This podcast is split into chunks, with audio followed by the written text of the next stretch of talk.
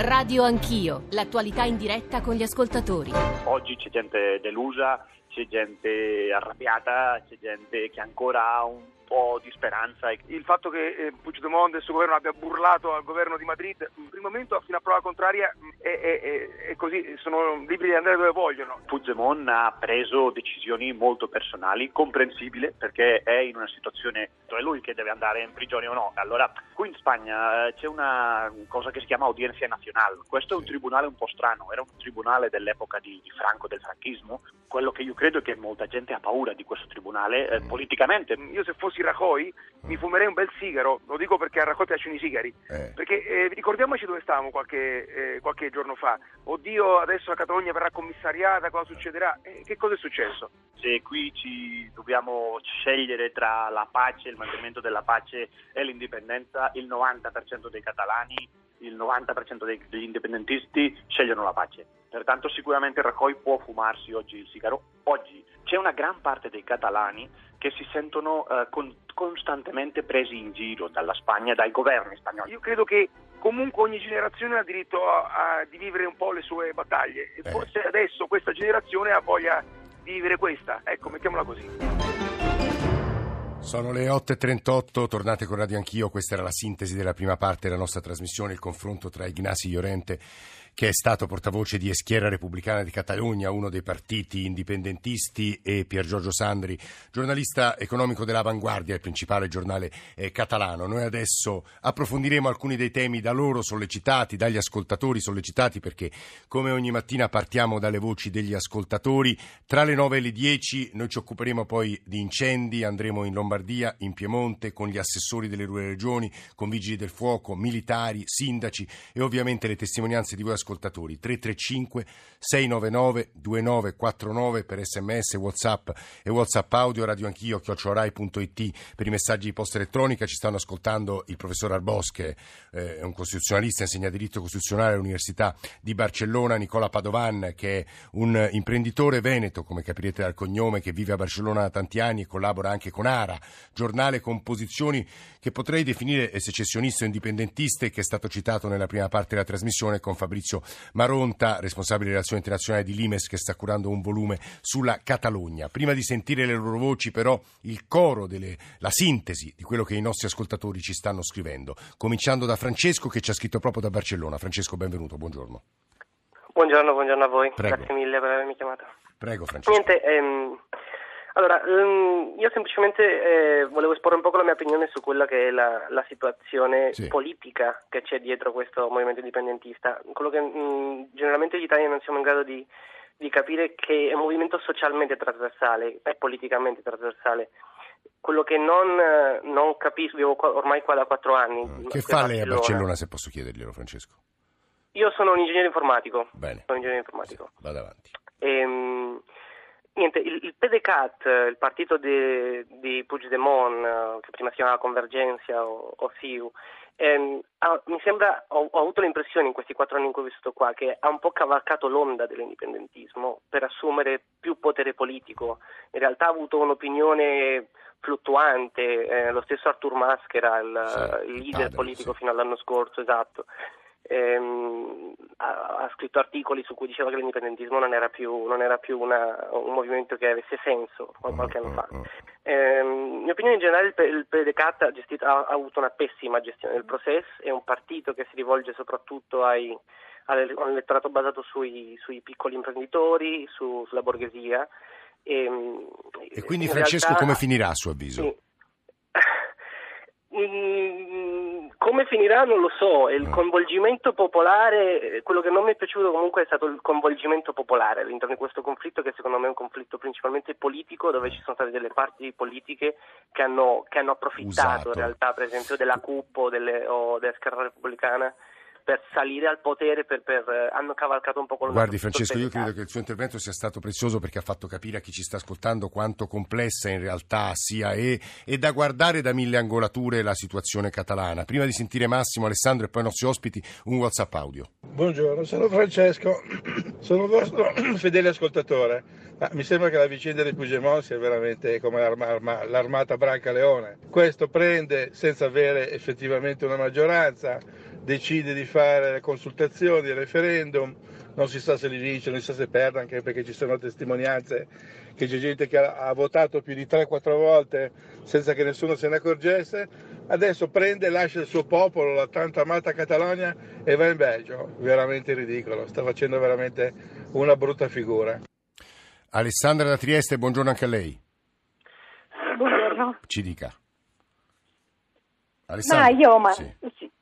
Sì, ho mandato un messaggio questa mattina e sostanzialmente condivido l'opinione del, dell'ascoltatore che mi ha appena preceduto. Cioè? Ecco, sì, nel senso che ehm, ho proprio eh, focalizzato l'attenzione sul ruolo di questi vertici, si parla di vertici eh, catalani e mi chiedo eh, se eh, appunto i vertici che dichiarano l'indipendenza come mai non restano a godersi la vittoria, ma se non hanno vinto si abbandona così il paese senza guida e, e il mio pensiero è che le vere rivoluzioni non sono mai a buon mercato e questi vertici dimostrano senz'altro una buona dose di vigliaccheria e poca autorevolezza. Eh, guardi Alessandra, molti ascoltatori parlano di scelta badogliana come il re eh, italiano che scelse l'esilio, insomma si fanno mille paragoni in questo momento storici. In realtà forse la lettura eh, va articolata di più. Nella prima parte Salvatore Sabatino ci ha spiegato quale potrebbe essere la strategia di Puigdemont che peraltro rischia, e questo poi il professor Arbosto lo chiederò, 30 anni di carcere, quindi c'è anche forse una legittima preoccupazione. Alessandra stava finendo? Una legittima legittima preoccupazione, però chi lotta per la libertà la, la, deve, la, lotta la deve portare fino in fondo, altrimenti è una rivoluzione a buon mercato e francamente eh, non vedo che strategia... Sì, no Alessandra, eh, è molto interessante anche perché io a margine soltanto leggo un'altra lettura possibile che ci ha mandato una nostra ascoltatrice, il fatto che Puigdemont sia riparato a Bruxelles si può leggere anche in altro modo rispetto a un'indecorosa fuga alla Savoia, diciamo. Se fosse stato arrestato la sua immagine in manette e la consapevolezza del saperlo in carcere avrebbero alzato lo scontro ad un livello livello di degenerazione popolare molto probabilmente violenta nelle piazze. So che può sembrare un nonsense parlando di un leader che ha agito contro la Costituzione, ma vista sotto quest'ottica il suo andare in Belgio può anche essere giudicato come un gesto di responsabilità. Infine Massimo dalla provincia di Roma e poi andiamo dagli ospiti. Massimo, buongiorno anche a lei. Ecco, buongiorno, grazie mille. Prego. Eh, guarda, io, anche io sono qui a esprimere proprio il mio stupore di fronte a, a, così, a, un, a un, evento tanto enorme che si è posto in essere. E, eh e che però con, con, parrebbe insomma, con un'approssimazione sconcertante. Ora, l'indipendentismo catalano, tra l'altro, era una materia importante che, che, viene quasi bruciata, perché mh, non è come quelli nostrani, è un indipendentismo sì, che, di storia, diciamo storiche, sì. abbastanza profonde, ha una storia di resistenza al franchismo anche recente, eh, ma non era proprio questo il momento e non erano evidentemente, credo, le persone giuste per, per, per, fare il suo tentativo, perché oggi in un mondo che va a condensarsi in un assetto multipolare, i regionalismi sono, a me sembrano davvero anacronistici. E poi io all'inizio ho pensato che la reazione del governo centrale fosse eccessiva, ma eh, adesso invece, man mano che la situazione evolve, mi trovo a dover invece pensare che forse loro hanno detto, beh, questa è un'occasione unica per chiudere duramente in maniera definitiva Guardi, Massimo, io non sono, non sono, in grado di, di rispondere su questo eh. punto, però credo che i nostri ospiti possano farlo e davvero grazie agli ascoltatori e non posso dare corso e leggere tutto, devo dire, i saggissimi messaggi che ci stanno arrivando con riflessioni molto articolate. Devo dire che questo è un tema che è molto appassionato, forse anche per la coincidenza con il referendum eh, Lombardo-Veneto che c'è stato nel nostro paese solo pochi giorni fa. Allora, prima di tutto, Nicola Padovan, buongiorno e benvenuto. Buongiorno. buongiorno Lei buongiorno. credo che conosca Puigdemont, eh, sia vicino sì. al movimento indipendentista, ha sentito la, sì. non tanto la delusione, quasi l'indignazione di molta parte del popolo italiano. Che risponde lei, Padovan?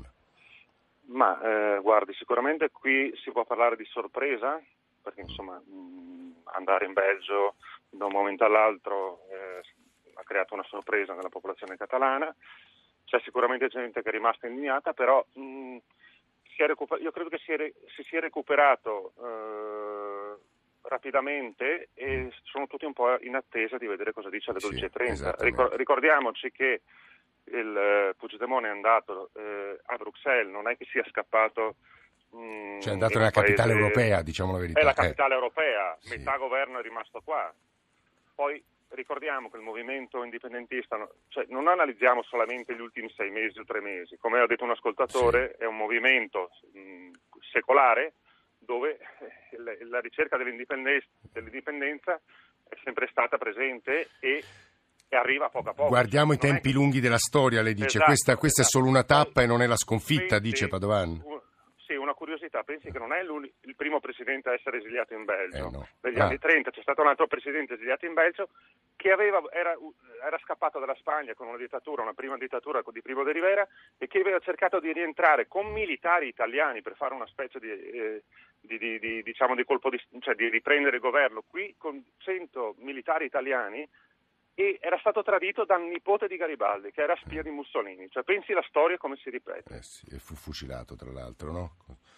Eh, eh no, questo no, questo era Massià, l'altro eh. che era stato fucilato era Compagni. Quindi sì. se lei dice Massià, Compagni, cioè, è una storia di decenni. Mm. mm Quindi mm. probabilmente l'illusione di avere una, Repubblica, una Repubblica Catalana da un giorno all'altro, sì, qui sono molto romantici, è un ideale romantico. Scusi Padovan, molto seccamente, lei è triste?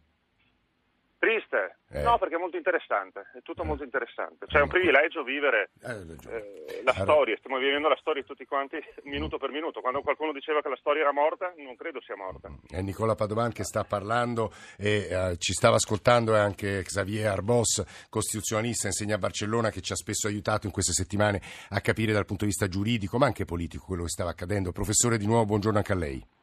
Buongiorno. Professore, aiuti gli ascoltatori italiani a capire dal punto di vista giuridico quello che sta succedendo, e cioè che cosa rischia Puigdemont, che cosa rischiano Puigdemont e i suoi dal punto di vista di un eventuale arresto e pene e come si difenderanno, questo ci, ci chiediamo tutti in Italia.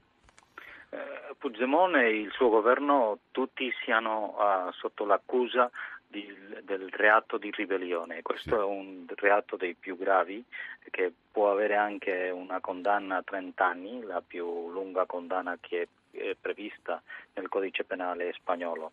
Allora questo reato è previsto per quelli che si alzano eh, con uso della violenza eh, per, eh, per, per eh, separare per esempio una parte del territorio nazionale o per eh, fare, far cadere le istituzioni. Sì. Il punto che è sotto dibattito è che fino adesso eh, eh, la violenza non, non è stata, stata usata. Eh. Non c'è stata e, e, anche uno di quelli che è stato i, i principali predatori di questo, di questo, di questo codice penale sì. ha, ha, detto che eh, eh, l'allusione all'uso della violenza mm. è stata messa a proposito per, eh, per non eh, fare la, la, una miscela fra quei, quei, partiti che erano indipendentisti eh, e mettere loro sotto l'accusa di fare la ribellione. Certo. Dunque eh, l'uso della violenza è un punto essenziale. Per,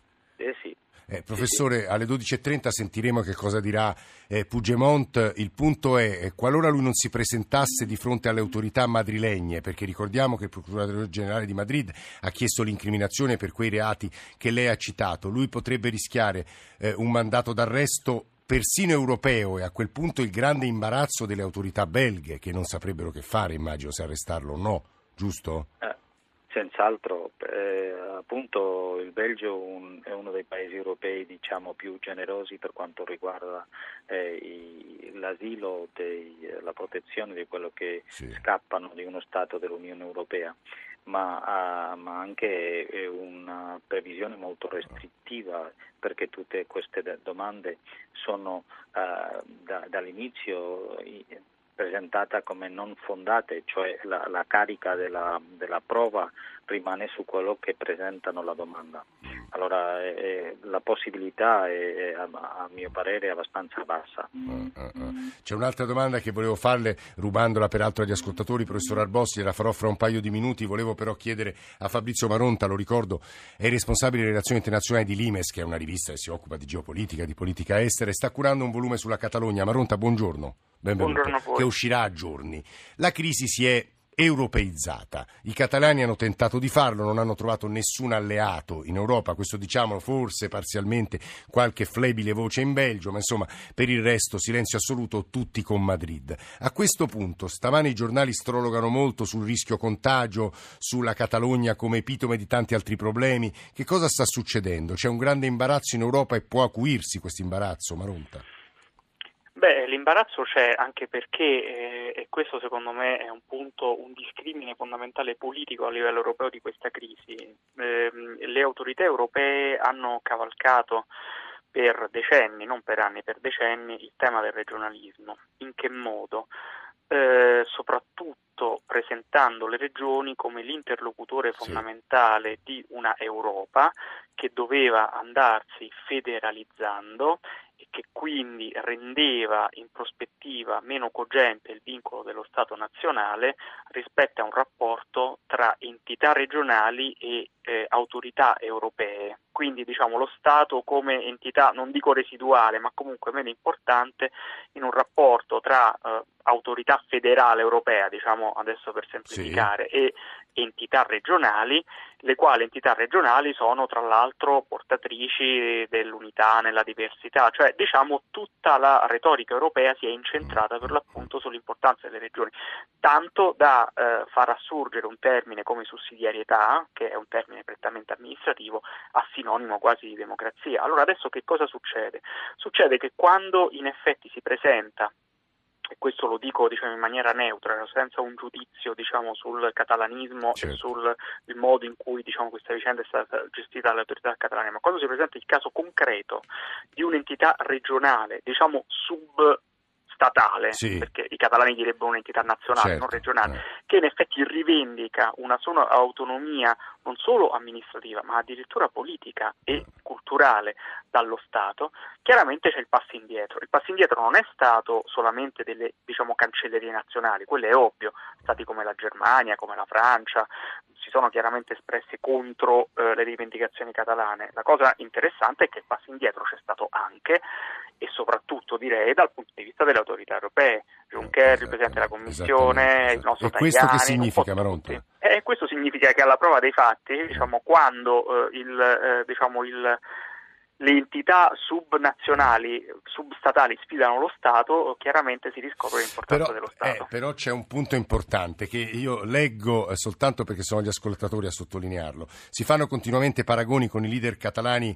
fuggiti all'estero, ritornati, fucilati mm. eh, durante il franchismo. Questo mm. provo a chiederlo anche al professor Arbos e leggo soltanto un paio di passaggi. Messina, Mandela, Gandhi, scrive un ascoltatore, sono andati in carcere per la libertà dei loro paesi. Il leader catalano ignora la storia della Catalogna, non ha il coraggio coraggio di perseguire sino in fondo la via intrapresa. Poi Giovanni che scrive dalla provincia di Sassari, da Chiaramonti, questa vicenda ha avuto ai noi anche il merito di squarciare il velo di ipocrisia che riguarda l'atteggiamento delle istituzioni europee a margine di quanto diceva Maronta adesso, riguardo le nazioni senza Stato, e lo dico da sardo, che non si sente italiano e che vorrebbe la Sardegna indipendente. Siamo governati anche da un'Europa che è in questo caso una santa alleanza di stati centralisti alla faccia dell'Unione dei Popoli. Professor Arbos, forse è tempo di sgomberare un equivoco. La Spagna si è lasciata lasciata Franco alle spalle 40 anni fa, è uno dei paesi con gli indici di democrazia più alti d'Europa. Professor Arbos, lei non potrà che confermare questa ipotesi, professore? Penso di sì, cioè eh. non, è, non, è, una democrazia perfetta, ma, ma è, è, almeno sulle liste di Economist è fra, mi pare, fra i 20 paesi con un livello di qualità democratica più alto. Eh, professor Arbos, lei è catalano, giusto? Sì, sì, sì. E, e, e, e, quando i catalani, i suoi compagni, i suoi corregionari dicono eh, noi stiamo in un paese che in realtà è erede del franchismo, non abbiamo libertà, a suo avviso sbagliano? Mi pare che, che, esagerano, che esagerano, penso che la Catalogna non ha, non ha mai avuto eh, un, un tanti anni di autonomia come sotto questa Costituzione e senz'altro questa Costituzione e l'autonomia catalana sono, sono da rivedere secondo me da, da fare più, più, profonda ma, ma è una, una esagerazione eh, dire che siamo come sui, sotto i tempi di franchismo. Ecco, franchismo questo è molto Io interessante. Ho sul franchismo. Eh, appunto, lei l'ha conosciuto so. il franchismo e lo sa sì. com'era, no? Eh, Padovan, giornalista di Ara, imprenditore italiano, ma vive a Barcellona da tanti anni. È una questione però non materiale, più una questione emotiva, giusto Padovan? Non è tanto una Ma questione... guardi, secondo me quando si parla di nazionalismo catalano eh, bisogna, pensare come, eh, com- bisogna pensare al nazionalismo catalano come una reazione al nazionalismo spagnolo. Cioè, eh, mi spiego, la Spagna è un ex impero, sì. dominava mezzo, mezzo mondo, mondo. Mm. e la pressione della Spagna culturale, c'è sempre un tentativo di recuperare. Eh, Ma diciamo, anche oggi, 2017, eh, Padovano, eh, sono sì, passati secoli. Sì, guardi, guardi, io sono sicuro, cioè, questo, questo uh, nazionalismo catalano, se non ci fosse stato il Partito Popolare al governo negli ultimi no, uh, sette stato. anni, non credo ci sarebbe stato guardi, perché perché eh, abbiamo avuto eh, pres- ministri che dichiaravano nel Parlamento spagnolo di voler spagnoli- tornare a spagnolizzare i bambini, i ragazzi delle scuole catalane.